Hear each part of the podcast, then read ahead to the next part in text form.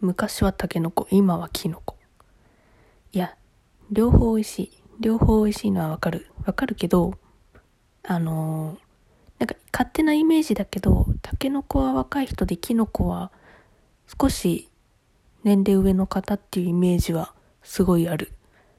あの、タケノコってめっちゃ美味しいし甘いのよ。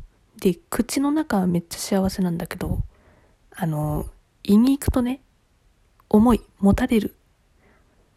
あの、大学生なのに何言ってるんだって話なんだけど、もうね、最近胃がダメ。もう本当に脂っこいもんとか甘いもん食べると、すぐね、弱っちゃう。でも口は食べたいから、あの、口と胃って別々の意思を持ってるから、口は食べたいんだけど、胃で死ぬのね。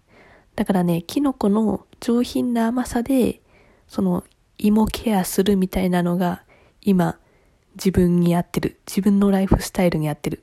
あとめっちゃ持ち手があるから最高。キノコ最高。